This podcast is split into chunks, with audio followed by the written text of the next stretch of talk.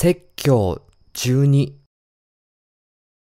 私たちに命のパンを与えてくださった主。ヨハネの福音書第6章54から63節私の肉を食べ、私の血を飲む者は永遠の命を持っています。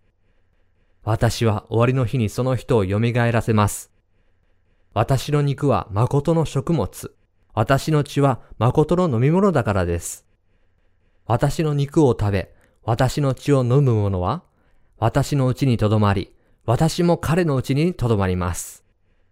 生ける父が私を使わし、私が父によって生きているように、私を食べる者も私によって生きるのです。これは天から下ってきたパンです。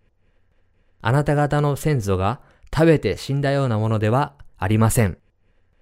このパンを食べる者は永遠に生きます。これはイエスがカペナウムで教えられた時、街道で話されたことである。そこで弟子たちのうちの多くの者がこれを聞いて言った。これはひどい言葉だ。そんなことを誰が聞いておられようか。しかしイエスは弟子たちがこうつぶやいているのを知っておられ、彼らに言われた。このことであなた方はつまずくのか。それではもし人の子が元いたところに登るのを見たらどうなるのか。命を与えるのは御霊です。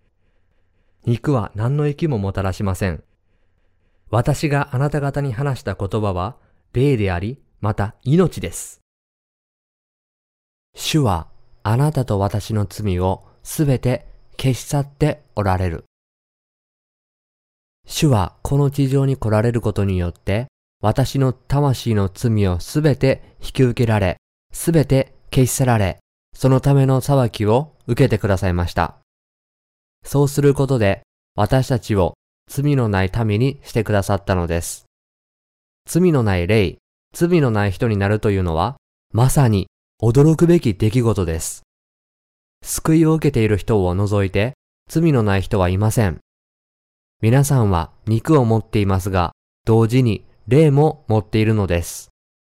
神であられるイエスが、私たちの霊の罪をすべて消し去ってくださったので、私たちの霊が救いを受けたことによって、罪のない義人になっているのです。罪のない人になったこと以上の祝福があるでしょうか罪のない人になったことで、私たちに与えられた祝福は、とても大きなものであることを認識しなければなりません。罪のない人になっている事実が最大の祝福です。それは罪のない人になるとたくさんの利点があるからです。まず第一に私たちはこの世界で何のためらいもなく生きていけるようになります。裁きを恐れることなく、この世で立派に生きていくことができるという事実は、水と御霊によって罪が消されている人だけが持つことのできる恵みです。私たちの主の前に本当に感謝し、栄光を返します。同僚の生徒たちよ。この罪のない祝福を享受しているのは私たちだけだと思うと、この祝福の外にいる人たちがかわいそうに思えてきました。神もこの尊い福音が私たちだけに知られることを望まれませんでした。ですから、この福音を広めることで、私たちのように罪のない人が出てきてほしいという願いがあります。この技は主のご命令でもあるので、マタイの福音書第28章19から20節3章。私たちは喜んでこの福音を全世界に広めています。主は私たちに神の愛が本当にどれほど偉大で完全なものであるかをすべての人々に広めるように求められました。神がどれほど私たちを愛しておられるか、主がどれほど私たちの罪をすべて消し去ってくださって永遠の命を与えてくださったかをすべての国の人々に知らせるようにとおっしゃいました。主が水と御霊の福音によって私たちの罪をすべて消し去ってくださったので、私たちの心には罪がない。同僚の生徒たちよ。人間である以上、人はどうして自分には罪がないと言えるのでしょうか主は次のようにおっしゃいました。しかし私はあなた方に言います。誰でも情欲を抱いて女を見る者は、すでに心の中で会員を犯したのです。マタイの福音書第5章28節人は目を開けるたびに目で罪を犯しているのですから、どうして罪のない人になれるでしょうか？私が聞きたいのは、作られたものが神のように罪のない人になるにはどうしたらよいかということです。皆さんは、主が皆さんの罪をすべて消し去ってくださったので、皆さんには罪がないことをご存知ですか？同僚の生徒たちよ。それは神の恵みによってのみ可能なことなのです。実際、私たちが罪からの救いを受けることができたのは、神が私たちを憐れんで救ってくださったからです。私が言いたいのは、私たちが罪のないものになって立派に生きている事実は完全に神の恵みによるものなのですから、どうして私たちだけがこの尊い真理を所有し、享受することができるだろうか、ということです。この世には罪のために苦しい生活をしている人が非常に大勢おられます。罪のためにうめき、恥じ入り、自殺し、心と体に病を抱えています。また、何をやってもうまくいかず、霊的に盲目になり、肉体的にも混乱しているため、死んでいく人が非常に大勢おられます。それにもかかわらず、神の前で罪の許しを受けている者が、この尊い真理を独り占めにしているのに、どうして神の御心に背き、無知でいられるでしょうか？これが私の言いたいことです。神は私たちだけでなく、すべての人を愛しておられます。そして、一人一人を罪から救ってくださいました。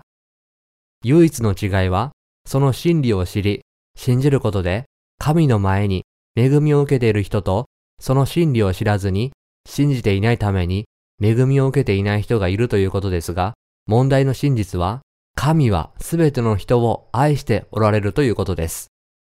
大勢の人の群れが主に従い始めたとき、主は彼らを憐れみ、少年が取り出した大麦のパン5つと小さい魚を2匹祝福なさって5000人以上の人々に十分な食物を与えられました。この食べ物を食べた人々はイエスを自分たちの王にしようとしました。しかし彼らの意図を察して主はその場を退かれました。弟子たちは船に乗り込みカペナームの方へ湖を渡っていましたが、イエスは一緒に行かなかったようです。このように、船に乗った弟子たちが吹きまくる強風に遭い、どうしていいかわからずに恐れていると、イエスが湖の上を歩いて船に近づいて来られ、湖を穏やかにしてくださったと聖書に書かれています。翌日、5つのパンと2匹の魚の奇跡と呼ばれる祝福を味わった人々は、イエスがそこにいないことを知り、主を探し始めました。イエスは病人を癒し、死人を復活させ、たった一つの食料かごで5000人以上の魂を養ってこられた方です。国がローマの植民地支配を受けており、生活するのが大変だったので、自分たちを、自分たちを十分に食べさせてくれたイエスを王にして使えれば、困窮から解放され、ローマ帝国を追い出すことができるのではないかと考えるようになりました。そういうわけで、人々はイエスを探し始めたのです。しかし、その動機は、罪の許しを受けて永遠の命の祝福を得るためではなく、肉のためのパンを満足に食べるためだったのです。それと同じように、今日でも肉のためのパンをもらうためにイエスを信じるキリスト教徒が大勢います。なぜイエスを信じるのでしょうか？肉の食物を受けるためにイエスを信じるのです。主は新しく生まれて永遠の命という神の祝福を享受し、その祝福を受け継ぐ弟子の生活を歩みなさいとおっしゃいます。それでも群衆の信仰は肉の欲を満たすためだけにイエスを求めていました。そういうわけでイエスが印をなさっているのを見て、さらなるパンを期待してやってきた大群衆に、あなた方が私を探しているのは、印を見たからではなく、パンを食べて満腹したからです。ヨハネの福音書第6章26節と主はおっしゃったのです。主は彼らが肉のためのパンを求めて主のもとに来たことをご存知でした。主が私たちに語っておられるのは、人が主を求めるとき、食べるためのパンを得るために主を求めるのではなく、イエスが私たちの罪をすべて消し去ってくださった救い主であることを告げる印を確認し、信じるべきだと教えておられるのです。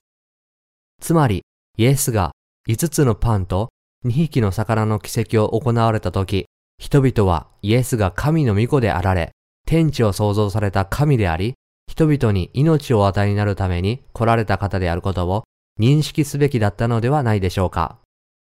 イエスはご自分が神の御子であり、全人類の罪を消し去ってくださる救い主であることを人々が知ることを望まれました。しかしながら彼らはイエスを肉のためのパンを与えてくれる人としか認識していなかったので、イエスは彼らに、どうしてあなた方はいつまでも保つ食物のために働かず、なくなる食物を求めて私に従ってくるのですか？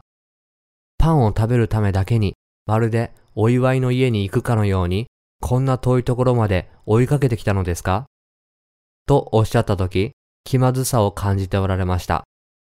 イエスはとても残念な気持ちになりました。もしあなた方が私に永遠の命を求めるなら、私はあなた方に永遠の命を与え、もしあなた方が心の中で罪の許しを求めるなら、私はあなた方に一度で罪の許しを与えて、あなた方を神の子供にしましょう。そして、天国の祝福を求めるなら、天国の祝福をすべて与えることができます。それなのに、どうしてあなた方は地上のものばかり求めるのですか？それでは、ヨハネの福音書第6章28節から40節までの聖句を見てみましょう。私たちは神の技を行うために何をすべきでしょうか？イエスは答えて言われた。あなた方が神が使わしたものを信じること。それが神の技です。そこで彼らはイエスに言った。それでは私たちが見てあなたを信じるために印として何をしてくださいますか？どのようなことをなさいますか？私たちの先祖は荒野でマナを食べました。彼は彼らに天からパンを与えて食べさせたと書いてある通りです。イエスは彼らに言われた。誠に誠にあなた方に告げます。モーセはあなた方に天からのパンを与えたのではありません。しかし私の父はあなた方に天から誠のパンをお与えになります。というのは、神のパンは天から下ってきて世に命を与えるものだからです。そこで彼らはイエスに言った。主よ、いつもそのパンを私たちにお与えください。イエスは言われた。私が命のパンです。私に来る者は決して飢えることがなく、私を信じる者はどんな時にも決して乾くことがありません。しかしあなた方は私を見ながら信じようとしないと私はあなた方に言いました。父が私にお当たりになる者は皆、私のところに来ます。そして、私のところに来る者を私は決して捨てません。私が天から下ってきたのは、自分の心を行うためではなく、私を使わした方の御心を行うためです。私を使わした方の御心は、私に与えてくださったすべてのものを、私が一人も失うことなく、一人一人を終わりの日に蘇らせることです。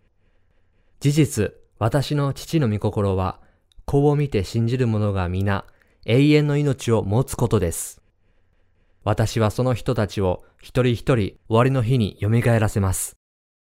同僚の生徒たちよ。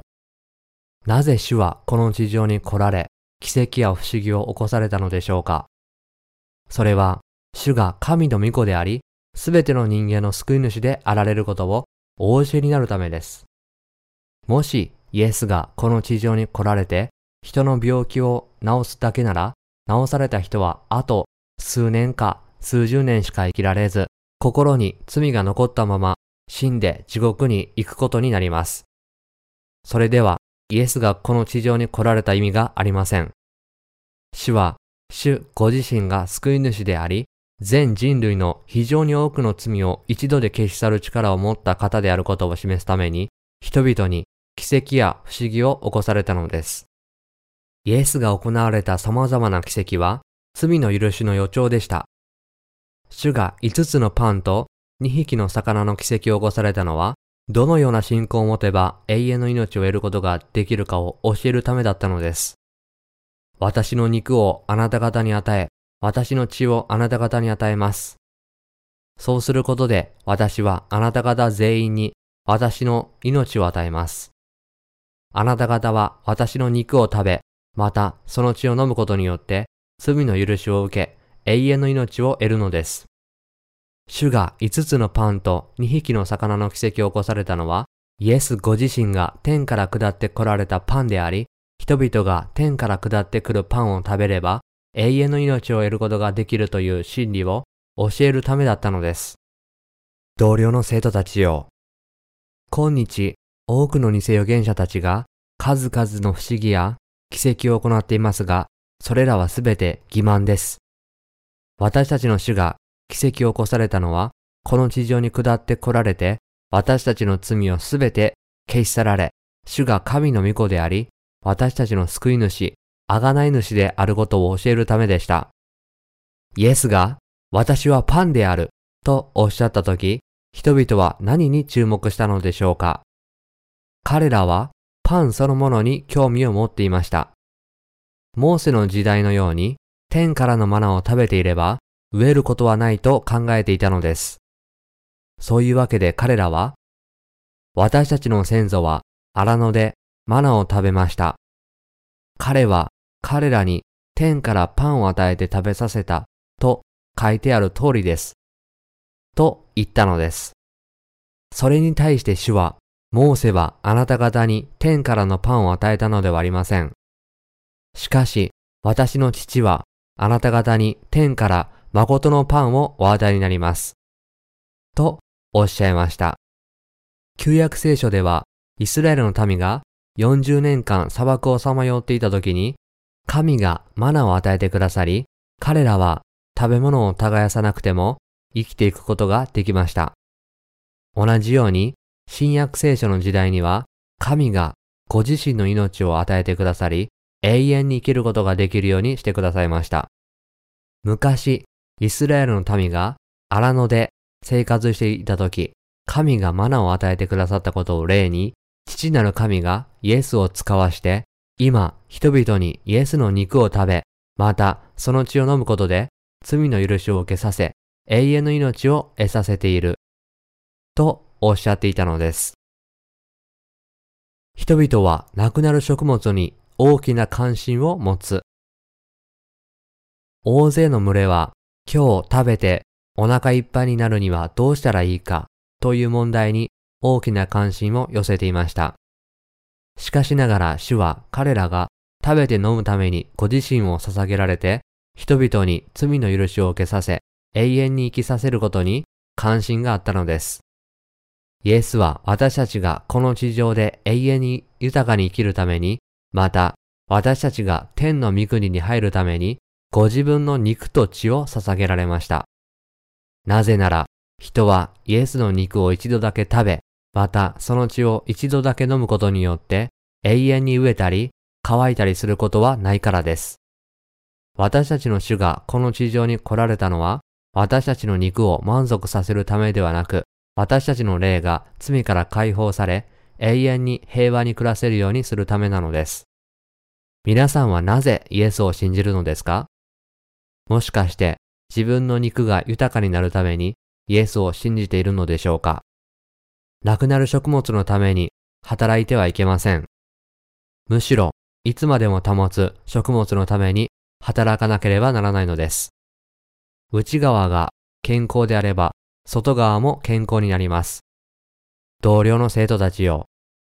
もし私たちが心の中で主を信じ、本物の福音をより詳しく知り、福音が私たちの心に深く浸透するなら、私たちの肉の病も癒されます。しかしながら心に罪があれば、心が病み、霊も病みます。そうすると、やがて体が動かなくなります。そのことに気づかなければなりません。そういうわけで聖書には次のようにあります。人の心は病苦をも忍ぶ。しかし、ひしがれた心に誰が耐えるだろうか。信玄第18章14節私たちの死は私たちの霊の罪を消し去られるためにこの地上に来られました。これは皆さんが知らなければならない事実です。主が肉をまとってこの地上に下って来られたのは私たちに食べさせ、よく生きさせ、豊かにさせるためではありません。同僚の生徒たちよ。このことを理解しておられますか？大勢の群れがイエスがユダヤの地に住んでおられた時にイエスを求めたのは肉のためのパンを食べたかったからです。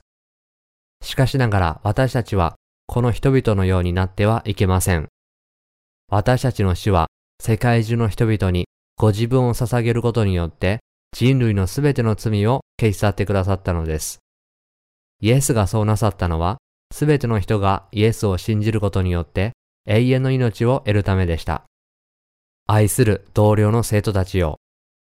私たちの霊はまず第一に豊かでなければなりません。私たちの霊が先に豊かであれば、私たちの他のすべてのものが豊かになります。すべての祝福が私たちにもたらされます。罪の許しを受けた後、信仰のうちに神の教会に加わり、御言葉のうちに宿り、自分の霊には罪がないという明確な確信を持って生活されている方は、体も健康になります。その人がすることすべてに道が開かれます。それは言葉では言い表せないほどの祝福を主がその人に与えてくださるからです。今はまだ目に見えるものはないかもしれませんが、主がその時々に与えてくださる祝福や助けをその人は味わうことができます。同僚の生徒たちよ。けれども、もし霊が悪くなったら、すべてが終わってしまいます。霊が悪くなると、すべてが暗くなり、両目を開けていても、道がわからなくなります。明るい日中でも、どこに道があるのか、と手探りで歩き回ることになります。もし霊がおかしくなってしまったら、ああ、どうしよう。何をすればいいのだろう。どうすれば生きていけるのだろう。どんな仕事をすればいいのだろう。どんな商売をすればいいのだろう。家族の問題はどうやって解決すればいいのだろうか。と不思議に思うでしょう。しかし、これらの質問には答えが見つかりません。そういうわけで、まず霊が豊かでなければならないのです。主のおかげで、罪が完全になくなる罪の許しを心に受けることができれば、道が開かれます。従って、まず霊が豊かでなければなりません。他のすべてがうまくいくために、霊が豊かでなければならないのです。体の調子が非常に悪かった時期がありました。ちなみに私が死を信じるようになったのは20代前半の頃です。そして、水と御霊の本物の福音を通して、主と本当にお会いしてから約20年が経ちました。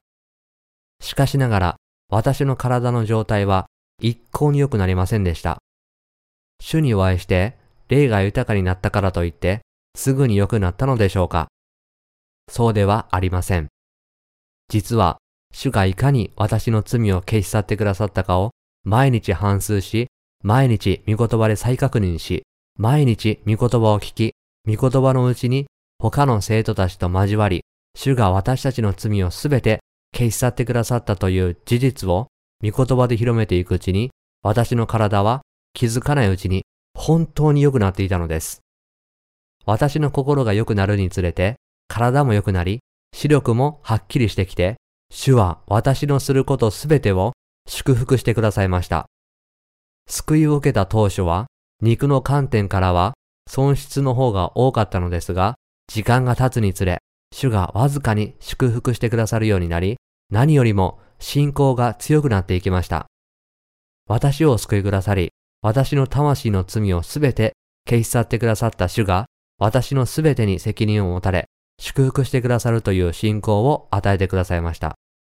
その信仰を持つようになってから、主に悔しい思いをさせたことは何度もありましたが、主は一度も私を失望させたことはありませんでした。本当に自分の足りないところで神を失望させてしまったことが何度もありましたし、他の人を失望させてしまったことも本当に何度もありました。しかし、主は一度も私を失望させたことはありませんでした。主はなぜこの地上に来られたのでしょうか？主はご自分の意のままになさるために来られたのではありません。主が天から下って来られたのは、私が天から下ってきたのは、自分の心を行うためではなく、私を使わした方の御心を行うためです。私を使わした方の御心は、私に与えてくださったすべてのものを、私が一人も失うことなく、一人一人を終わりの日に蘇らせることです。ヨハネの福音書第6章38から39節とおっしゃったように、父なる神の御心を行うためでした。皆さんは罪の許しを受けたいですか？霊の中に罪のない神の子供になりたいですか？もし皆さんが本当にそれを望んでいるなら、間違いなく罪の許しを受けるでしょう。私に与えてくださったすべてのものとは、どのような人たちでしょうか？それは、罪の許しを受けたいと願って、主を求めて出てきた人たちに他なりません。ザーカイを見てみましょう。ルカの福音書第19章2から5節3章。彼は恥ずかしい罪をたくさん犯していて、心の中は罪で満たされていたかもしれませんが、神の前に罪がなく、神の御国に行きたいと思って、主の前に出て行きました。同僚の生徒たちを、もしそのような人が神の前に出るなら、神はそのような人に神の愛を与えてくださいます。神の御国を心から待ち望む人々のために、父なる神が一人子イエスをこの地上に使わすことによって、私たちの罪をすべて消し去ることをお決めになったというのは事実です。そしてイエスは神の御心に従って実際にこの地上に下って来られ、ヨルダン川でバプテスマを受けになり、十字架で血を流して死なれることによって私たちの救いを完成されました。マリアは男の子を産みます。その名をイエスとつけなさい。マタイの福音書第1章21から23節には次のように書かれています。マリアは男の子を産みます。その名をイエスとつけなさい。この方こそご自分の民をその罪から救ってくださる方です。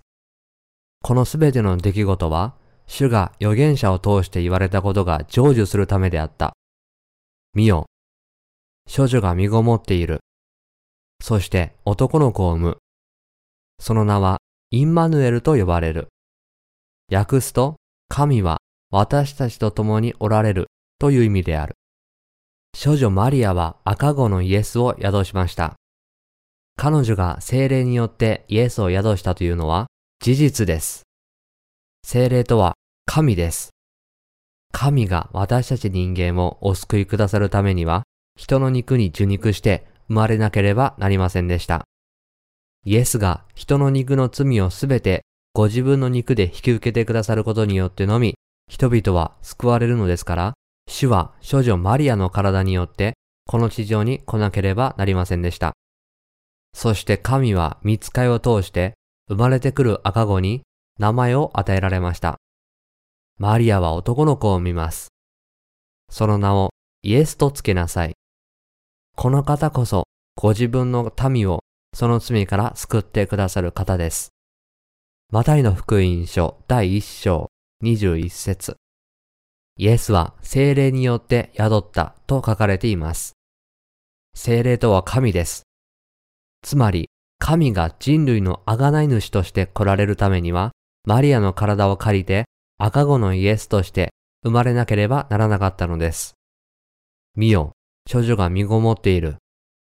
そして男の子を産む。その名はインマヌエルと呼ばれる。マタイの福音書第1章23節とありますが、いわばインマヌエルとは神が私たちと共におられるという意味であり、イザヤ書第7章14節3章。神が人の肉に受肉してこの地上に来られたことを教えてくれているのです。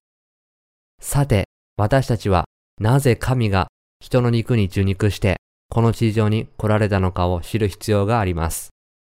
それは神が世の罪を引き受けられるためには人々の罪をすべて引き継ぐ体というものが必要だったからです。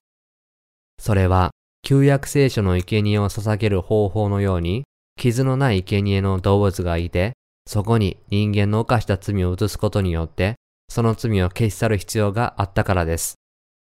そして、そういうわけで、イエスは私たち人間すべてのための生贄の捧げ物となられるために、人の肉に受肉して、この地上に来られたのです。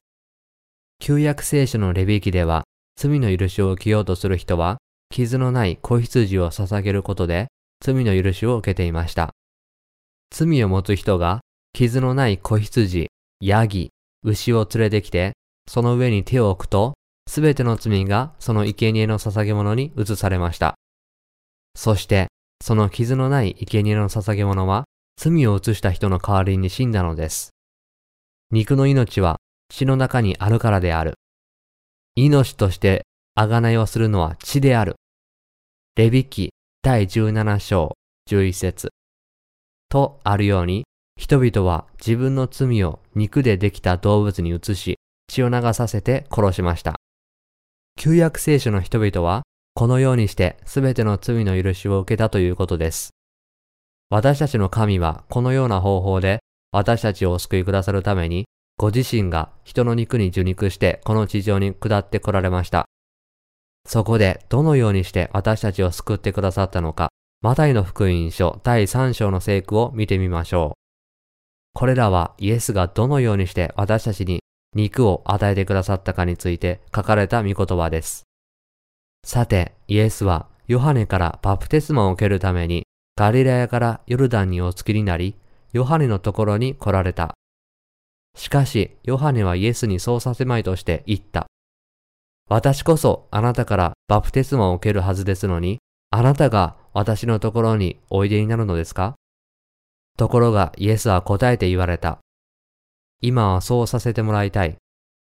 このようにしてすべての正しいことを実行するのは私たちにふさわしいのです。そこでヨハネは承知した。こうしてイエスはバプテスマを受けてすぐに水から上がられた。すると天が開け、神の御霊が鳩のように下って自分の上に来られるのをご覧になった。また天からこう告げる声が聞こえた。これは私の愛する子。私はこれを喜ぶ。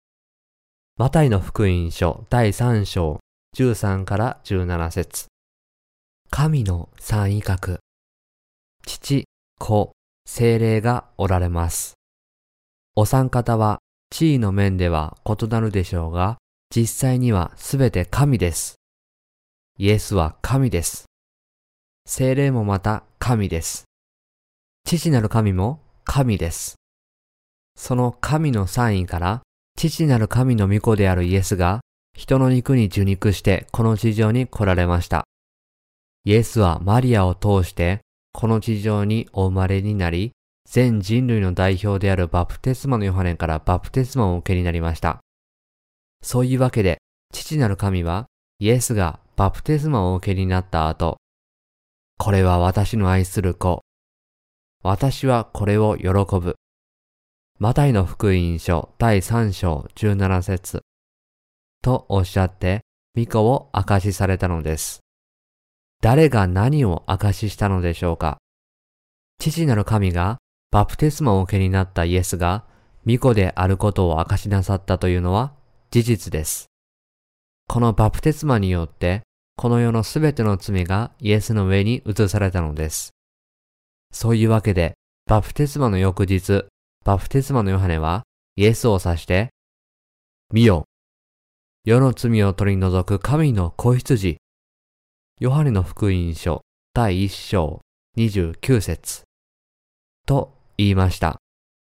私たちの神は永遠の命のパンを天から降らせました。そのパンとは、御子イエスに他なりません。万物の創造主であり、すべての王の王であり、すべての万物の主であり、神ご自身でもある神の御子イエスをこの地上にお使わしになったのです。人の肉に受肉してこの地上に使わされたイエスは、バプテスマをお受けになることによって、人類のすべての罪を引き受けられました。神は世の罪を御子に移させ、イエスがその肉で人類の罪をすべて引き受けられたことにより、全人類に信仰によって罪の許しを受けさせたのです。イエスがヨルダン川でバプテスマを受けたのは、謙虚さの模範を示すためだ、という人がいます。しかし、そうではありません。イエスはご自分の謙遜な性格をお示しになるために、公生活の最初の見業をバプテスマで飾り立てたのではありません。この地上に来られてから行われた見業の中で、無駄な見業は一つもありませんでした。皆さんと私をお救いくださるために来られた主は、なぜバプテスマのヨハネのところに行って頭を垂れてバプテスマをお受けになることで私たちの救いの御業を始められたのでしょうかなぜ四つの福音書はすべてイエスのバプテスマから始めて主の死益を記録し、なぜ弟子たちは皆イエスがお受けになったバプテスマについて数えきれないほど触れているのでしょうか。使徒パウロがバプテスマを受けてキリストにつくものとされたあなた方は皆キリストをその身に来たのです。ガラティア人への手紙第3章27節。と主張しているのはなぜでしょうか。私たちをお救いくださるために、この地上に下って来られた主は、30歳になられた時、人類のすべての罪をご自分の肉に引き受けられました。主の肉には罪がありませんでした。なぜでしょうか？それは、イエスが男と女の生殖関係から生まれたのではないからです。純粋に神として人の肉をまとうためにマリアの体を借りただけだったのです。そして、すべての人間の罪を、当時は罪のなかったご自分の肉に引き受けられるために、ヨルダン川でバプテスマを受けられたのです。これが、イエスが私たちのためにご自分の肉を与えてくださったという意味です。なぜイエスはバプテスマのヨハネからバプテスマを受けなければならなかったのか。バプテスマのヨハネは神から使わされた神の使者です。旧約時代、大祭司アロンは全イスラエル人の代表としてイスラエルの民の罪を一度に消し去る第7の月の10日に生贄の頭に両手を置くことを行いました。レビ記第16章22から22節と29節3章。大祭司は神によって定められた生贄の制度に基づき、代表者として生贄の頭の上に両手を置いて、イスラエルの民の一年分の罪をその生贄の肉にただ一度で移したのです。神が人類の罪をすべてイエスに移すことによって消し去るためには、人類の代表をこの地上に使わす必要があったのです。そのため、イエスが誕生する6ヶ月前に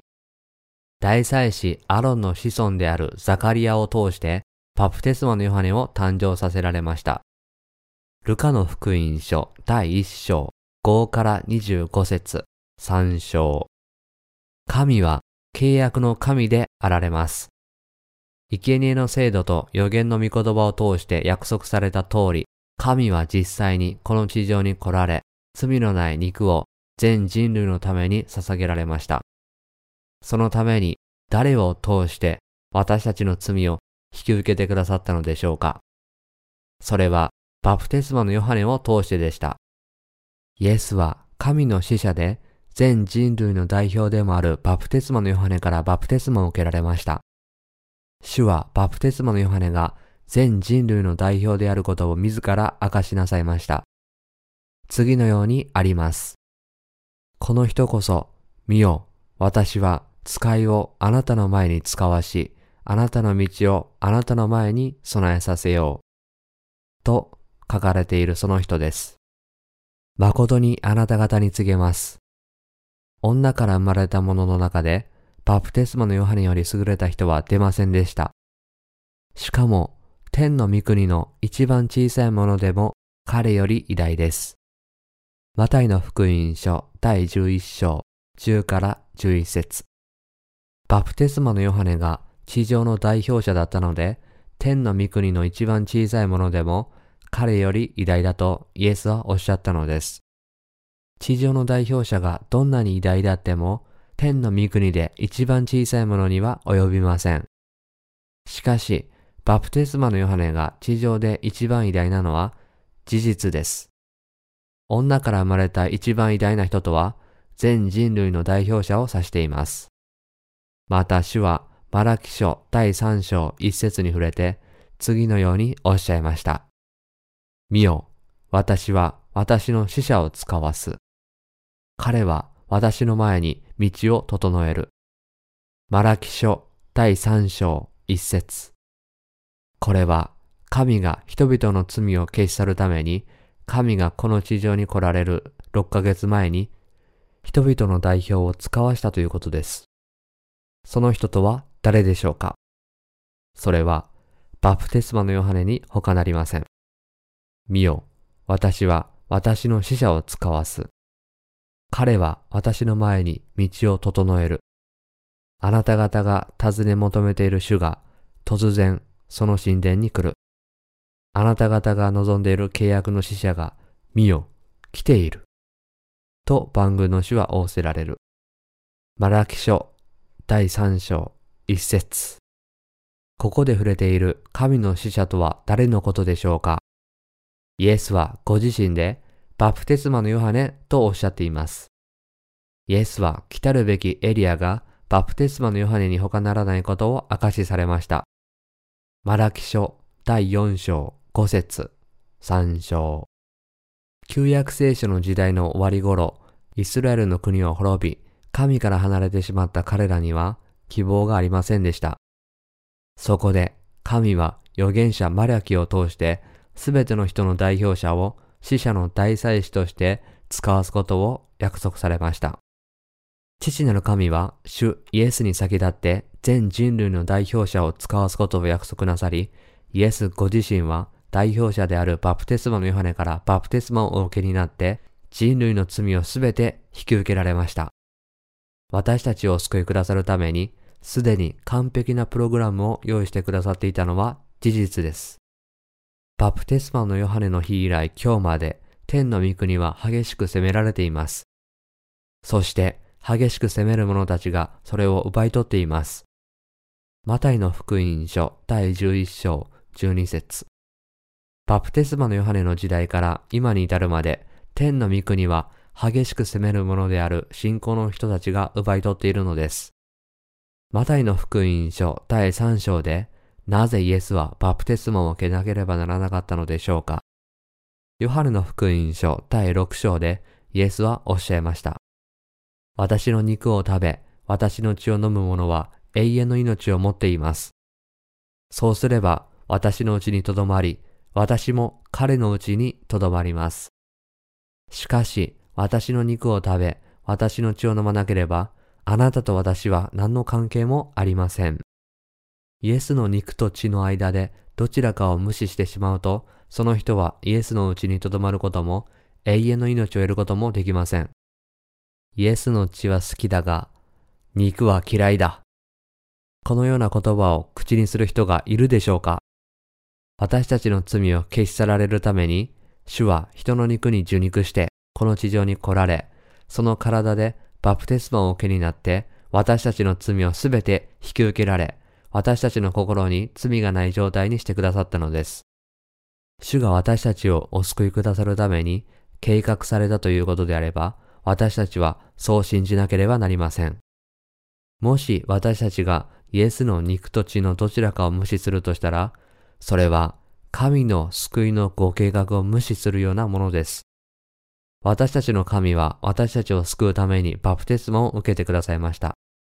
そういうわけでイエスはバプテスマのヨハネに今はそうさせてもらいたいとお命じになったのです。あなたは地上の大祭司ですか？人類の代表なのですか？何も言わずに私の頭に両手を置いて私の言う通りにしなさい。そうすることで初めて世のすべての罪が私にやってくるのです。そうすることによってすべての人を罪のないものにするのは唯一正しいことです。すべての正しいことを実行するのは私たちにふさわしいのです。同僚の生徒たちよ。これはふさわしいことでしょうか？それともそうではないことでしょうか？ふさわしいことです。それはイエスがただ、ほら、あなたのために死にますよ。私を信じなさい。とおっしゃって、私たちの中にある罪を引き受けることなく、十字架で死なれたということでしょうか。そうなさったとしたら、事実、私たちの中にはまだ罪が残っているわけですから、心の罪は決して消えないでしょう。イエスのバプテスマを信じない者の心の中に罪が残っているのと同じ理由です。イエスのバプテスマを無視することはできません。同僚の生徒たちよ。私たちの霊が罪の許しを受けるためには、私たちの主がヨルダン川でバプテスマを受けになり、その瞬間に私のすべての罪をすべて引き受けてくださったという事実への信仰を持つしかありません。私たちの誠の食物であるイエスのバプテスマへの信仰を持つことなしに、どうして私たちの霊に罪がないと言えるでしょうか私たちの神は正義の神です。私たちは肉で一生涯において罪を犯すので、その罪のために死ななければならないものです。それにもかかわらず、主は私たちの罪をすべて消し去られるために、私たちと同じ人の肉に受肉してこの地上に来られ、ご自身がお受けになったバプテスマによってすべての人の罪を引き受けられ、十字架でご自分の肉を犠牲にすることによって私たちを罪から救ってくださいました。イエスはユルダン川でバプテスマを受けられました。バプテスマという言葉にはどのような意味があるのでしょうかまず第一に、バプテスマという言葉には清めるという意味があります。同僚の生徒たちよ。私たちの心はどのようにして清められるのでしょうか私たちの心は罪に満ちていますが、どのようにして清められるのでしょうか？私たちの心の中の罪が清められるのは、その罪がイエスの上に移されたからです。イエスはすべての人の代表によって罪を受け入れられ、私たちの罪がイエスの上に移されました。そして私たちの罪がイエスの上に移されたので、私たちの心の罪は洗い流され、完全に消えたということなのです。旧約聖書の生贄の制度を見ると、罪人が子羊に手を置いたように、罪が移されていくのではないでしょうか。では、この人の中には罪があるのでしょうかいいえ、ありません。罪がないということは、罪が清められたということなのです。これが贖いです。贖いとは罪の代価が支払われることによって罪がなくなることです。大食材日には大祭司アロンがイスラエルの民を代表して生贄の捧げ物の頭の上に両手を置きます。イスラエルの民の罪が生贄の捧げ物に完全に移されるので、そうした人々の罪が清められることになるのです。ですから、その事実への信仰を持つことによって、罪の許しを受けるということになります。これと同じように、イエスは私たちの罪を清められるために、全人類の代表であるバプテスマのヨハネからバプテスマをお受けになって、全人類の罪をすべて引き受けてくださったというのは事実です。この事実を心の中で信じることで罪が清められるということなのです。第2に、バプテスマという言葉には、葬るという意味があります。つまり、死を暗示しているのです。同僚の生徒たちよ。イエスはなぜ死なれたのでしょうか？イエスが十字架で死なれたのは、ヨルダン川で私たちの罪を引き受けられたからです。イエスは何の罪もない方でした。一度も罪を犯されたことがないのです。福音書をいくら見ても、イエスが間違って何かをしたという説は一つもありません。イエスは霊的にも立法の前にも何の不完全さもありませんでした。聖句にはイエスは神の御子であり、汚れがなく完全で傷がないと書かれています。これが神は罪を知らない方を私たちの代わりに罪とされました。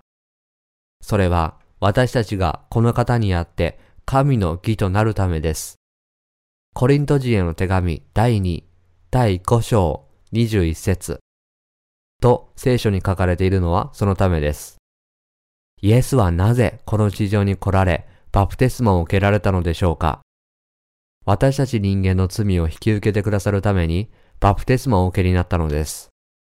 イエスは私たちに汚れのない肉をお与えになることで、私たちの罪をすべてご自分の肉に完全に追われました。人間を罪から救うためには、裁きを受けなければならなかったので、私たちに肉をお与えになることで、世の罪を負うためのバプテスマを受けになったということです。イエスは私たちの罪をすべて完全に引き受けてくださいました。主は私たちにご自分の肉をお与えになりました。私たちに主の肉を食べさせてくださったのです。今はそうさせてもらいたい。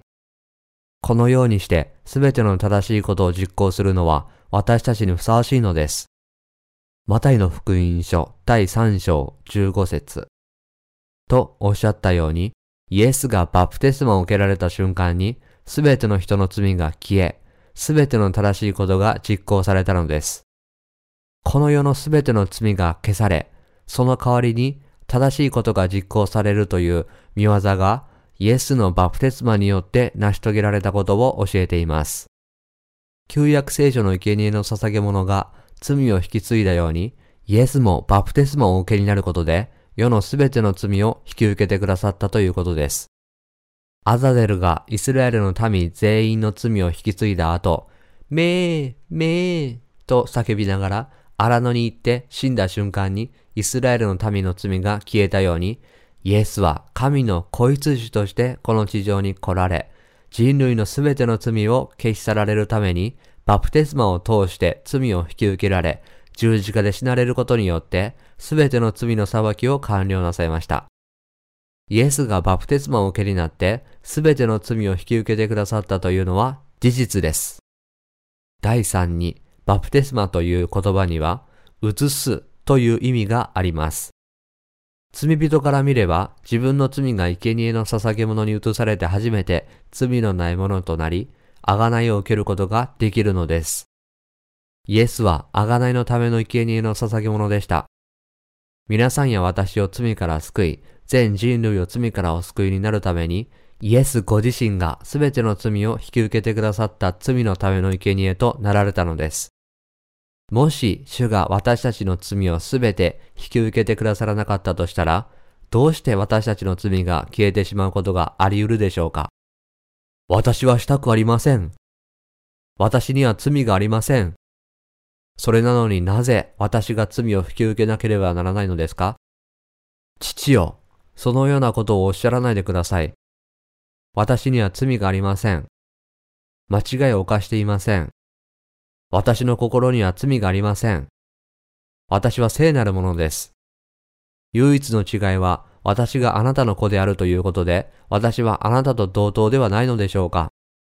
それなのに、どうして私があの卑劣な生物たちの罪を引き受けて罪人にならなければならないのですか？そのようなことはしたくありません。イエスがそうなさったら、私たちはそれで終わりです。もしイエスがバプテスマを受けにならなかったら、私たち人類には何の希望もなかったでしょう。私たち人類は皆地獄に行くしかなかっただろうからです。イエスがバプテスマを受けになっていた時、神は次のようにおっしゃいました。また、天からこう告げる声が聞こえた。これは私の愛する子。私はこれを喜ぶ。マタイの福音書第3章17節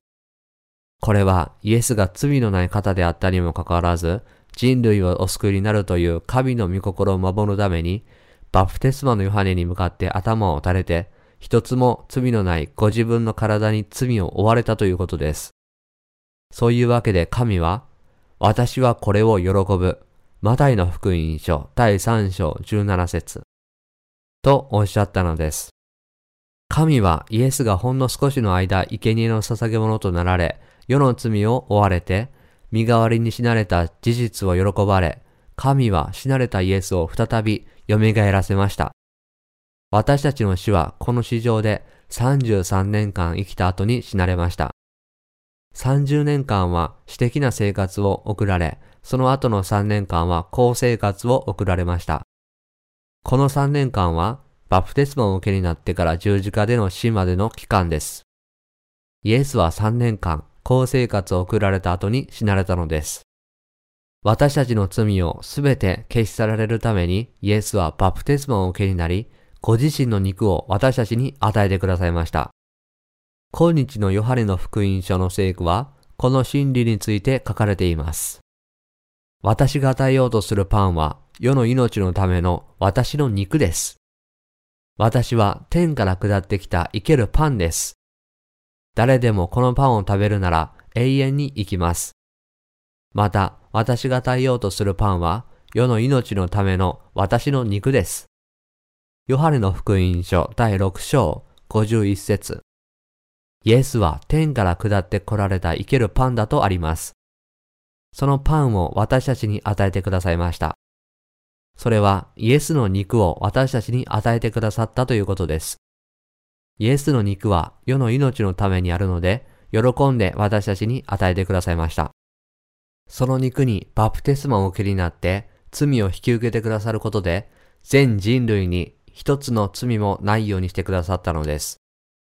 主はご自分の肉を捧げてくださって、皆さんの罪も私の罪もすべて引き受けてくださることにより、私たちをお救いくださったのです。これに対する信仰を持つ者は、どんなに欠点があっても何の罪もありません。イエスは世のすべての罪を引き受けてくださることによって、私たちを完全に罪のないものにしてくださいました。同僚の生徒たちよ。皆さんはこのことを信じますか？イエスはご自分の肉を与えてくださることにより、私たちをそうして救ってくださったのです。皆さんの霊には罪があるでしょうか？いいえ、何の罪もありません。私の霊だけでなく、皆さんの霊にも罪はありません。私たちは偽人です。どんなに欠点があっても、私たちは神の恵みを受けている偽人です。偽人は天の御国の王妃であり、王子でもあるのです。私たちは実際、信仰によって神の子供となっているのです。さて、この真理への信仰を持っている者からは、笑い声が聞こえてきます。その笑いは、心の奥底から出てくるものです。ハレルヤ私には罪がないと言われている。主がご自分の肉を与えてくださって、私の罪はすべて主の肉によって完全に引き受けてくださったと言われている。そういうことだったのだ。そうだ。いろいろ考えているうちに心がすっきりしてきて、寝ている間にも心の奥底から笑い声が聞こえてくるようになります。ヨハネの福音書第6章53節で主は、人の子の肉を食べ、またその血を飲まなければ、あなた方のうちに命はありません。と、固くおっしゃいました。それにもかかわらず、なぜ人々は人の子の肉を食べないのでしょうか主が全人類の罪をすべて引き受けてくださったという事実をなぜ人々は信じないのでしょうか主は私たちを救いくださるためにこの地上に来られ、傷のない肉をお与えになって私たちの罪をすべて完全に引き受けてくださいました。それなのになぜ人々はそのようなありがたい愛を信じないのでしょうか？なぜ抵抗するのでしょうか？どうか信仰によって食べてください。もし人々が抵抗したら、主はそれを残念なことだと思われます。そしてそのような人々の中に主の命は入ってきません。主は私たちに命を与えることを望んでおられますが、それに抵抗したら私たちの中に命が入ってきません。罪のある人々の中には精霊が宿らないので、主は私たちが罪の許しを受けて新しい命を得ることを望んでおられるのです。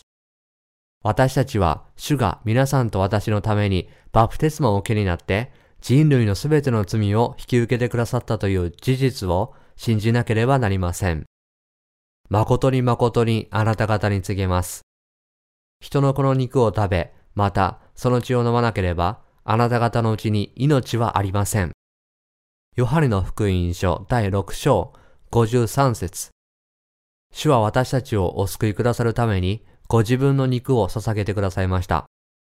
この世のすべての人々を含めて、一人も欠けることなく、皆さんと私が救われるように、ご自分の肉を捧げてくださったのです。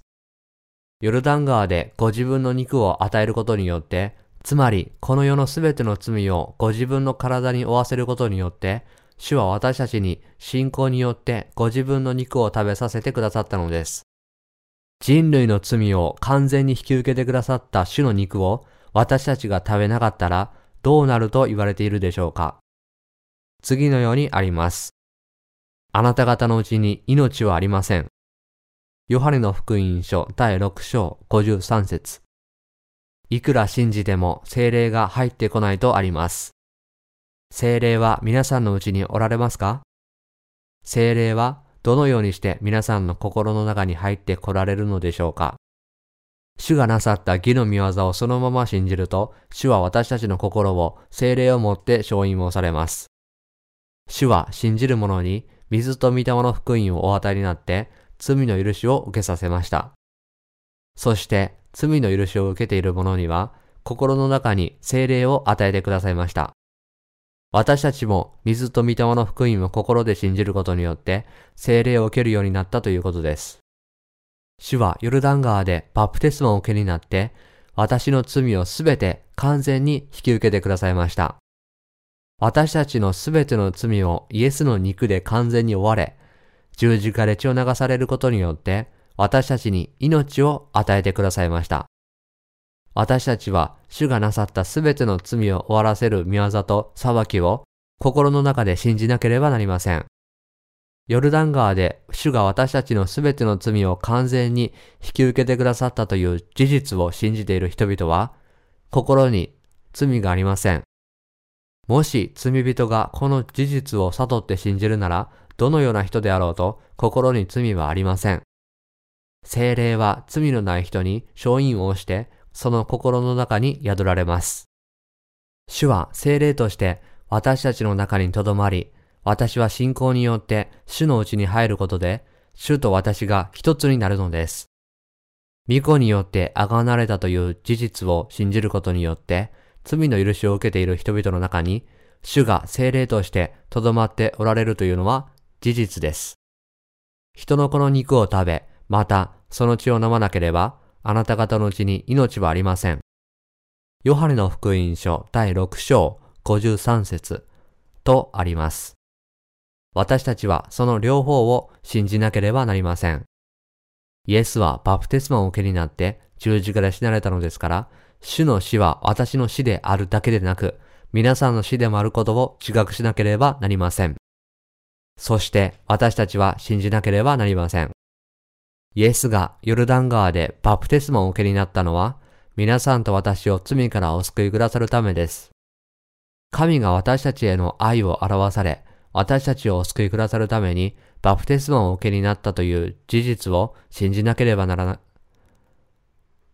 私たちをお救いくださるために、バプテスマをお受けになったという事実を信じなければなりませんし、それが私たちの救いへの正しい道であったという事実も信じなければなりません。イエスの肉と血というこの二つのものを信じて初めて救いが完全に実現するのです。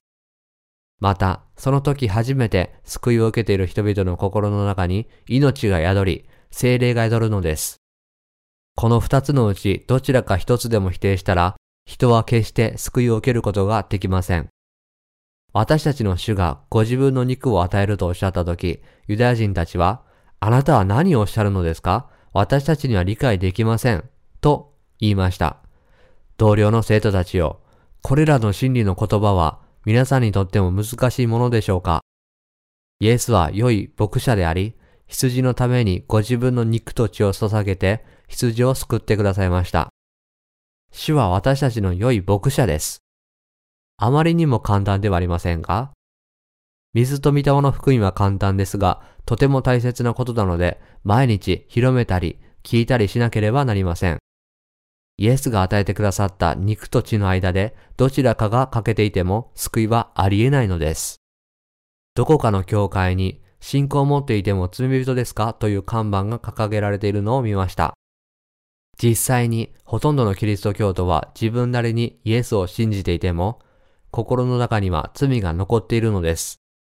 世界のキリスト教徒はイエスへの信仰を持っているにもかかわらず、なぜ罪人なのでしょうか？信仰を持っているのになぜ罪人なのかわかりますか？それは主から与えられた飲み物しか飲んでいないからです。十字架だけを信じているので、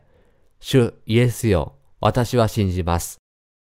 あなたが私のために身代わりになって死んでくださったことを信じます。あなたが私の罪をすべて消し去ってくださったことを信じます。ハレルヤ。と告白しても、まだ罪があるのです。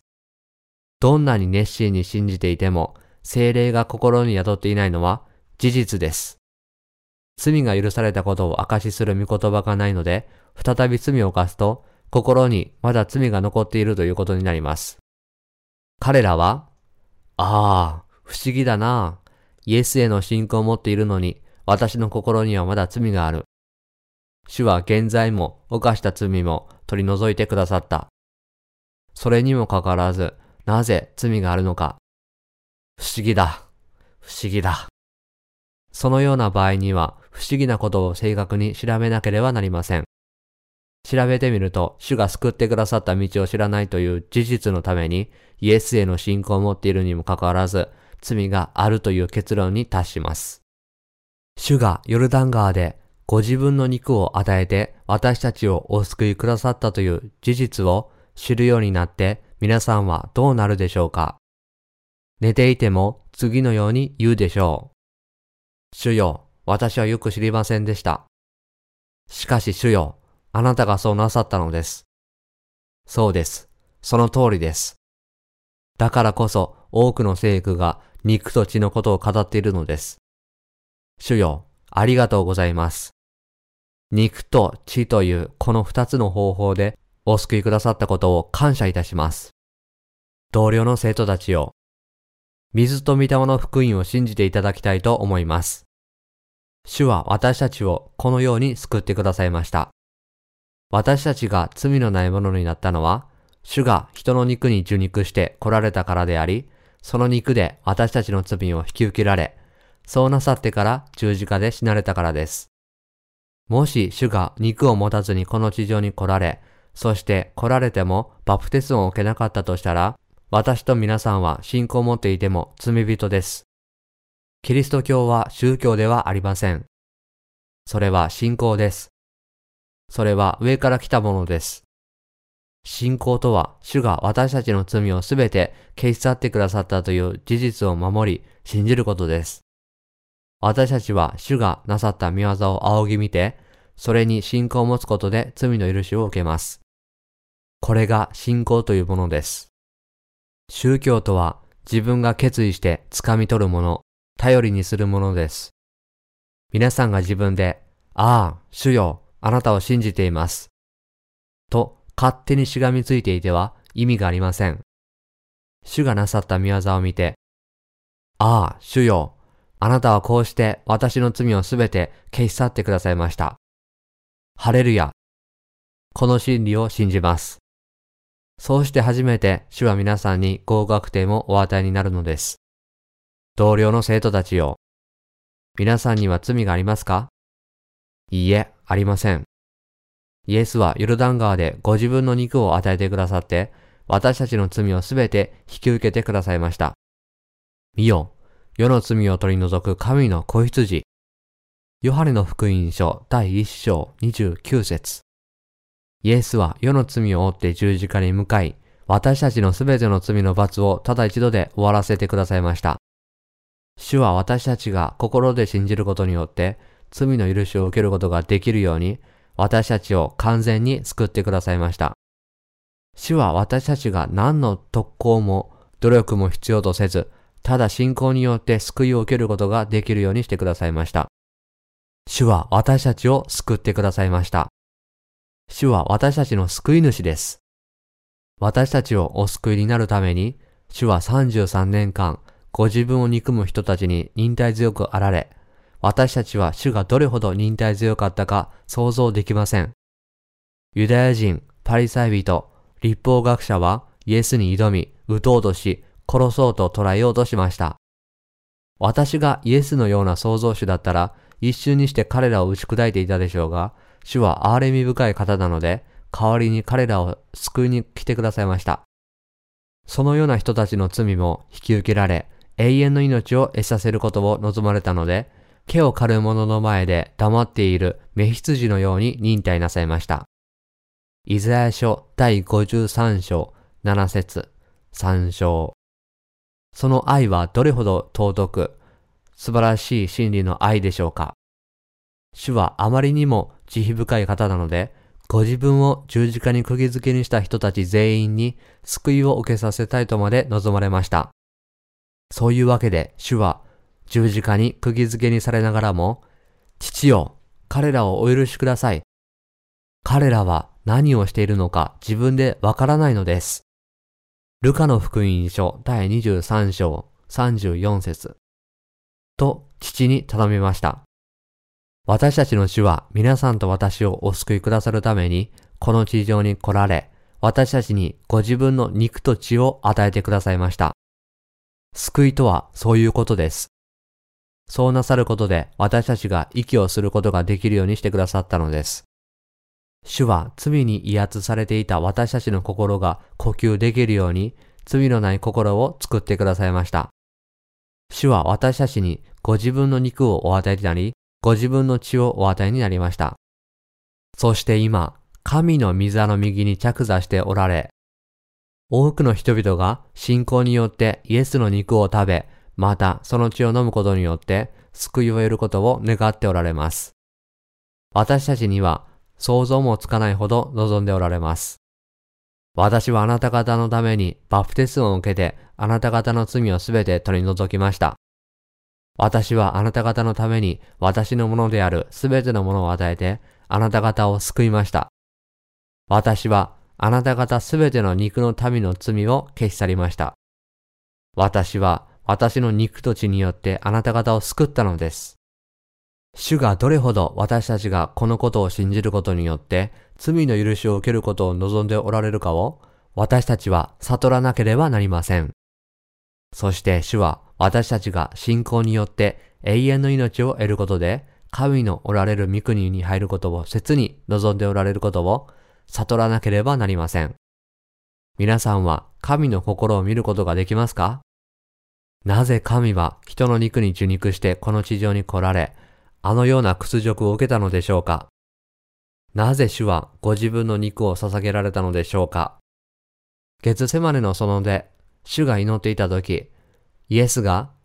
アバ、父よ、あなたにおできにならないことはありません。どうぞこの杯を私から取り除けてください。マルコの福音書第14章36節とおっしゃるほどの苦しみはどれほどのものだったでしょうか？それは血の杯でした。捧げてくださった肉で私たちの罪をすべて引き受けられたのですから、十字架で死ななければならず、それはとてつもなく恐ろしい民の杯を飲むことを意味しました。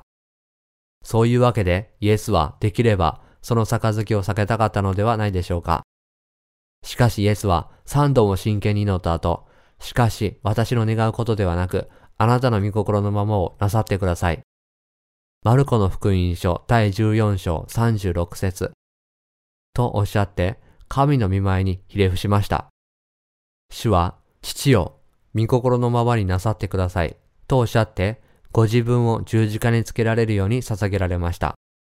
主ご自身には罪がありませんでしたが、全人類を罪からお救いくださるために、ご自分の肉でバプテスマをお受けになって、世のすべての罪を引き受けられたので、主はそれらすべての罪の代価を払わなければなりませんでした。誠に私たちの主は罪を憎まれるので、罪で非難されるのは好きではありませんでしたが、私たちを救いくださるために、これらすべての見業を耐え忍ばれたのは事実です。私たちはイエスへの信仰を持つことによって、罪の許しを受け、天の御国に入らなければなりません。そして、この地上でも罪のない者として平安のうちに暮らすことができるようになることです。これが私たちに対する主の御心です。同僚の生徒たちを皆さんは信じますか？主は私たちにご自分の肉を与えて救ってくださいました。これは真理であるにもかかわらず、なぜ人々は信じないのでしょうか？キリスト教徒にこの話をすると、ほとんどの人が、どうしてそんなことがあり得るのか、と言って信じない傾向にあります。そして、このようなことが起こるたびに、主は痛みを感じられます。主が私たちを救うためにこの地上に来られてなさったすべての見業は、私たちの救いへの足跡です。それにもかかわらず、なぜ彼らは主がなさった一部の見業だけに信仰を持って、他の見業には信仰がないのでしょうかなぜ主の贖いの見業の一部だけを無効にするのでしょうかなぜ彼らは自分の教団の教義だけを主張するのでしょうかイエスがおっしゃることは第一の本質です。私たちは信仰によってイエスが与えてくださった肉を食べ、血を飲まなければなりません。宗派は重要ではありません。私には宗派というものがありません。私は水と御霊の福音を信じて新しく生まれる前に韓国で最も保守的な長老派の教団の一つである後進で神学を学びました。私の家系は後進の影響を強く受けています。しかし今ではそのような宗派とは縁が切れています。事実、私は主に従いたいから主を信じ、主が私の罪をすべて消し去ってくださったので、信仰によって主を愛し、主が望み、喜びを見出されるこの福音を広める技を行っています。自分の宗派を作って拡大するために仕事をしているのではありません。自分を誇示するために水と御霊の福音を世界中に広めているのでしょうかいいえ、そうではありません。私たちは自分が他の人よりも優れていることを自慢しようとしているのではありません。なぜなら主はすべての人の罪を消し去ってくださったからです。主はすべての人が罪の許しを受けることを望んでおられ、先に罪の許しを受けている私たちが主の福音を広めるための器となることを望んでおられるのです。水と御霊の福音からイエスのバプテスマを無視する一部の人々。もし私たちがイエスのバプテスマを無視したらどうなると聖書に書かれているでしょうか人の子の肉を食べ、またその血を飲まなければ、あなた方の血に命はありません。ヨハネの福音書第6章53節と、はっきり書かれています。水と御霊の福音を信じなければ、イエスへの信仰を持っていても、その人が地獄に行くというのは事実です。命がないのです。精霊は皆さんの中におられますか？精霊を持っている人の心の中には罪がありません。精霊を持っていない人はイエスを信じていますが、一度悪いことをするとまた罪に縛られてしまいます。何度も何度も罪に縛られてしまうので、罪を犯してはいけない。罪を犯すべきじゃないと言って約束します。しかし人間である以上、どうして再び罪を犯さないことがあり得るでしょうか？また再び罪を犯してしまうと、ああ、まだ罪を犯してしまった。どうしたらいいんだろう？と恐れます。イエスを信じている人がなぜ裁きを恐れるのでしょうか？それは水とビタマの福音を信じることによって救いを受けていなかったからです。もし神が罪を犯すたびに罪の代価を払いなさいとおっしゃっていたなら、皆さんは1万回をはるかに超える喪に服していたことでしょう。1週間に犯した罪だけでも、すでに100回以上は殴り殺されているはずです。行いだけでなく、心の中の罪まで裁かれるのであれば、この世には一人も残らないでしょう。私たちの死は何とおっしゃったでしょうか？私は憐れみは好むが生贄は好まないとはどういう意味か言って学んできなさい。私は正しい人を招くためではなく、罪人を招くために来たのです。マタイの福音書第9章13節とおっしゃいました。同僚の生徒たちよ。この憐れみとは、主が私たちを憐れまれたために、私たちの罪をすべて消し去ってくださったことです。また、私は憐れみは好むが、生贄は好まないとありますが、これは、旧約時代のイスラエルの民が、生贄の捧げ物を連れて、祭司の前に出てきて、私は罪を犯しました。どうか許してください。私は報いを受けます。と言ったように、私たちが悔い改めの祈りを捧げたり、礼拝を捧げたり、物事を実行したりすることを主は望まれていないということです。私たちが水と御霊の福音を信じて罪の許しを受けることを望んでおられるのです。人の子の肉を信仰によって食べておられますか？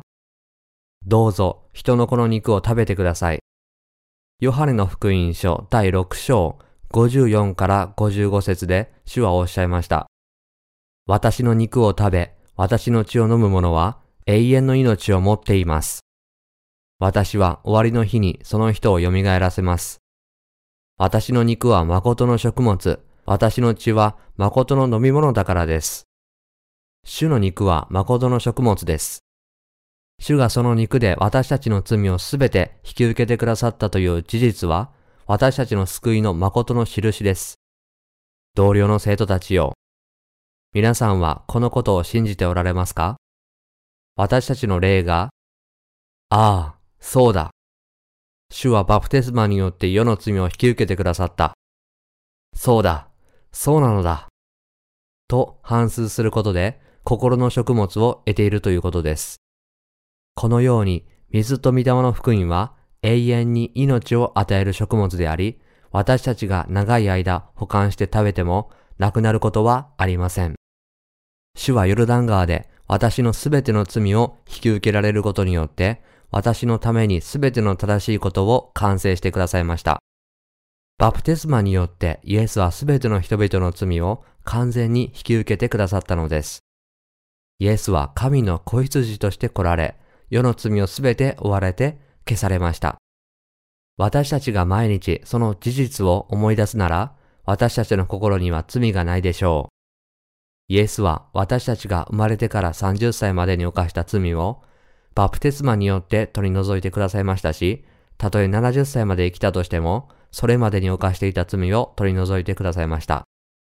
私たちの罪だけでなく、私たちの父や母の罪、子供たちの罪、つまりアダムからこの世の終わりの人まで、すべての人の罪を取り除いてくださっているという事実への信仰を持つことが、私たちの心の食物となります。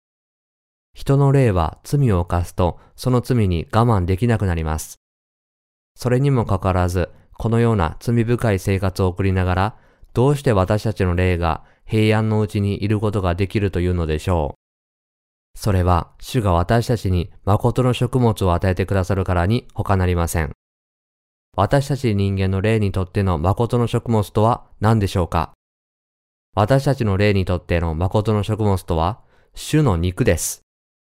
ヨルダン川で主が私たちに主の肉を与えてくださった事実が私たちの霊に対する食物です。主の肉は私たちの誠の食物です。そして誠の飲み物は主の血です。私たちが受けるべき裁きを主がすべて受けてくださった事実が誠の飲み物です。私たちの罪がすべてあがなわれたという事実によって、私たちの霊は気分が爽やかになります。もし私たちが罪を犯して再び裁きを受けるのではないかと心配して弱気になっていたら、どんなに良い食物でも消化できず、力を得ることができません。何が私たちの心を清め、落ち着かせてくれるのでしょうかそれはイエスの血です。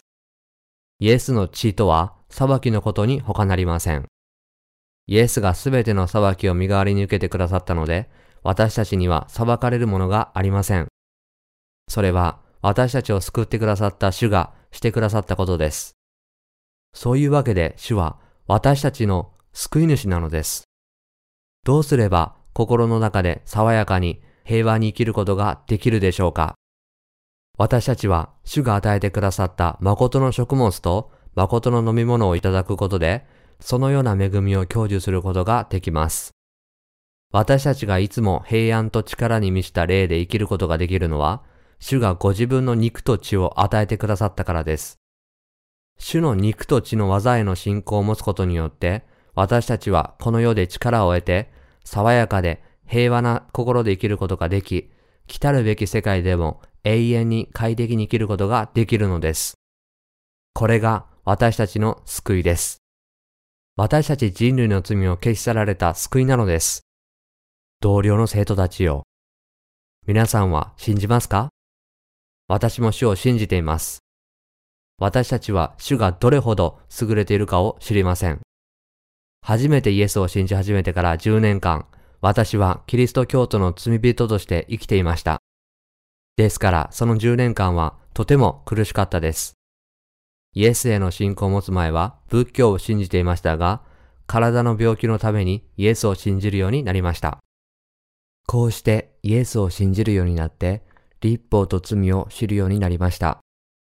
最初はイエスが十字架で死なれたことを知り、心の平安を得ていました。そのように信じていたので、最初の5年間はよく威厳を話し、愛に熱中し、人を助けることに第一に取り組んでいました。懐にお金があれば困っている人に全部あげました。貧乏人の多い通りを歩けば私のポケットは空っぽになりました。ある宣教師が自分は服以外のものをすべて手放して無一物で生きていると言っていましたが、私も10年間そのように生きようと努力しました。しかし、まっすぐに生きようと努力すればするほど自分に足りないものが非常に多くある事実に気がつきました。心の中に罪が積み重なっていったのです。私は罪に悩まされ、死んでしまうのではないかと思うほどでした。自分の霊が罪によって窒息しているという事実に気づいたとき、私は人々の顔を見ることさえできませんでした。人々だけでなく、空を見上げることもできず、主を呼ぶこともできませんでした。罪を犯した後、神に祈ろうとしても言葉が出てこなかったのです。ただ、主よという言葉だけが口をついて出てきて、次に何を言ったらいいのかわかりませんでした。それはとても苦しいことでした。最初はうまく祈っていたのですが、時間が経つにつれ不思議なことに祈るのが難しくなってきました。主よと呼びかけても言葉が出てこないし、一晩中祈りを捧げていても、主よ、主よと繰り返すばかりで、どれほど息苦しかったか想像に難くありません。主の前に出て真剣にお願いしなければなりませんでした。しかし、どうしてもそれができませんでした。一晩中、主よ、主よと呼び続けて、夜明けの朝を迎えたのは一度や二度ではありません。それが五年も続きました。それは本当に退屈なものでした。言葉では言い表せないほどの苦しみでしたが、何よりも深刻だったのは自分の霊が窒息して死んでいくのを感じたことでした。もう生きていても仕方がない。この世から引退しよう。そんなことばかり考えていたので、いつも息苦しくて仕方がありませんでした。ちょうどその頃、マタイの福音書第3章13から15節を読んでいて、あることに気づきました。それは主がヨルダン川で私の罪のすべてを引き受けてくださったという事実でした。主が私にご自分の肉をお与えになり、バプテスマを受けになって、私の罪をすべて引き継いでくださったという事実を悟ったとき、息苦しかった私の霊がすぐに息を吹き返し始めたのです。さてそれでは私には罪がないはずだ。私は何の災難もなく救いを受けた。あの時、主が本当に私の罪を引き受けてくださったという聖句を知らなかったら、イエスへの信仰を持っていても窒息死していたかもしれない。ありがたいことに私はギリギリで救いを受けた。私は喜びに満ち、高揚感に満たされていました。こうして寝ている時もこの聖句を見ます。退屈したり弱気になったりした時には、私の罪がすべてイエスの体の上に移されたことを教えてくれるこの聖句を見ています。また、見よ、世の罪を取り除く神の子羊。ヨハネの福音書第一章二十九節これらのことが許されるところでは、罪のための捧げ物はもはや無用です。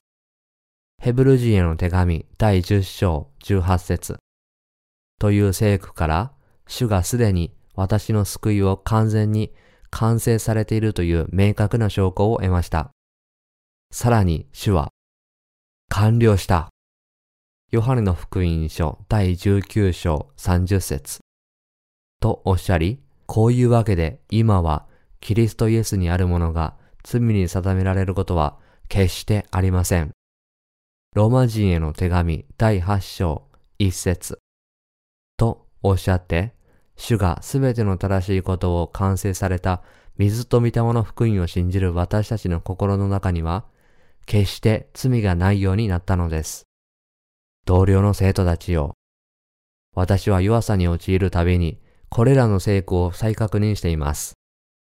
そして私の霊は毎日、主の肉を食べています。今、この聖句を毎日読まなくても、反数することによって、主が私の罪のすべてを主の肉で引き受けてくださったという事実を私は心に飲み込みます。主に感謝します。本当に感謝しています。私にとって信仰によって主の肉を食べることは誠の食物となっています。こうして私は笑い、御言葉を広め、交わりを分かち合い、他の人のために祈り、神の祝福を求めることができるのです。同僚の生徒たちよ。私たちの主は私や皆さんだけでなく、他のすべての人々をも、その肉と血で救ってくださいました。皆さんはそう信じますか？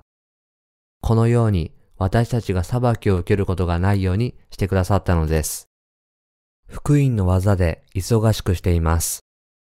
一人になると自分がいかに欠点だらけか弱いかがわかります。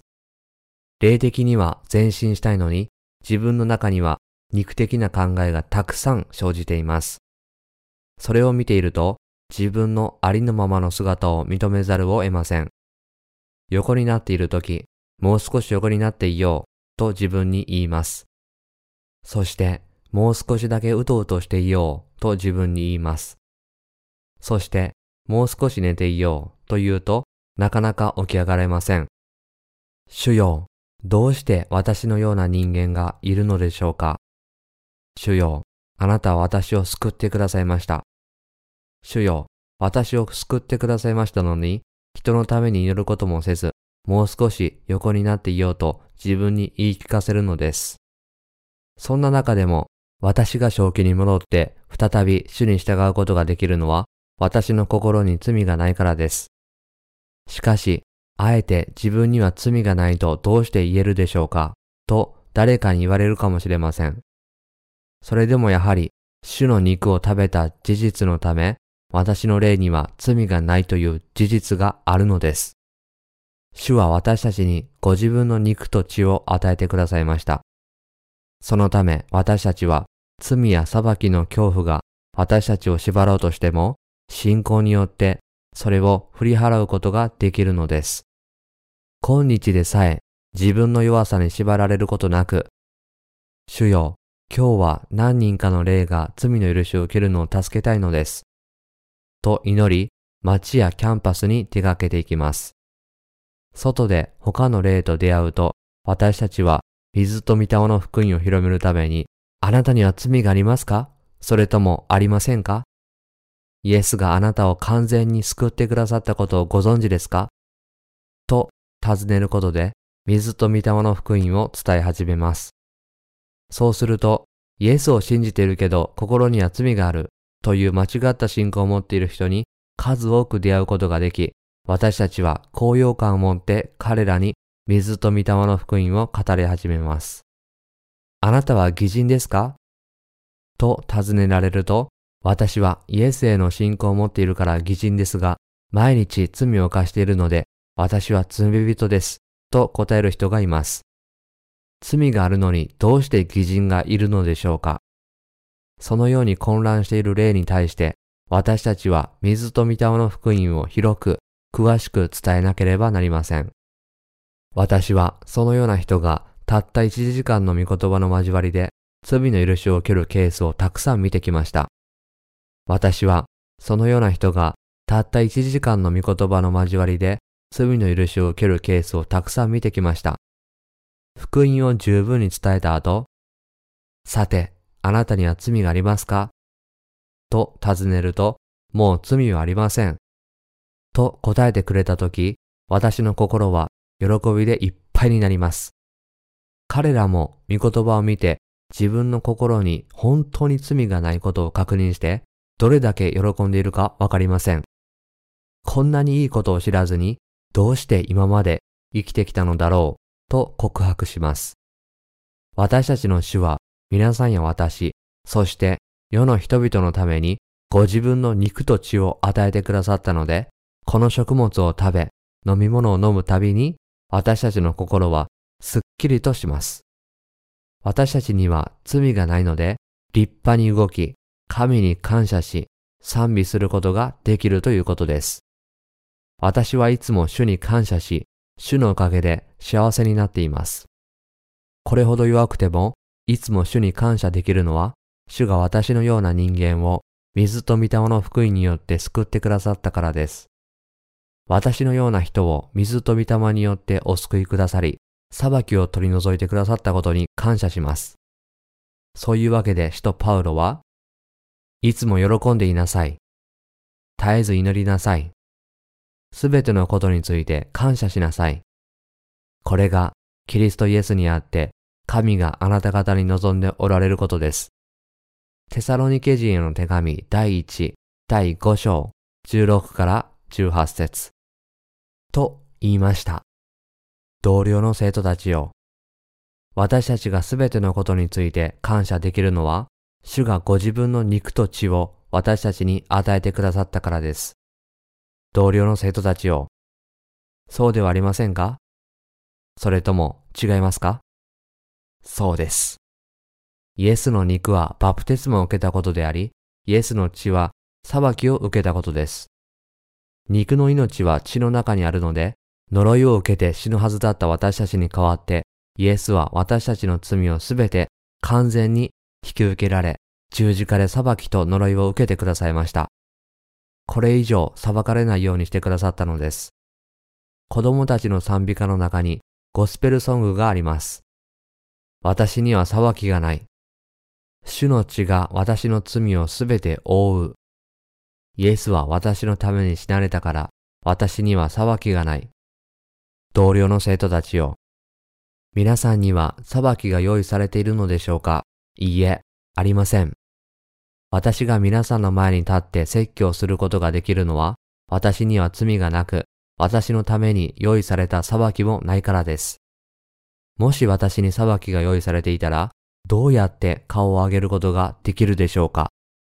同僚の生徒たちよ。どうか主を仰いで、主のなさった見業を信じてください。どうか主の肉と血を受けてください。それこそが信仰を持つことであり、主を信じることであり、それこそが救いであり、それこそが永遠の命なのです。私たちの主を賛美しましょう。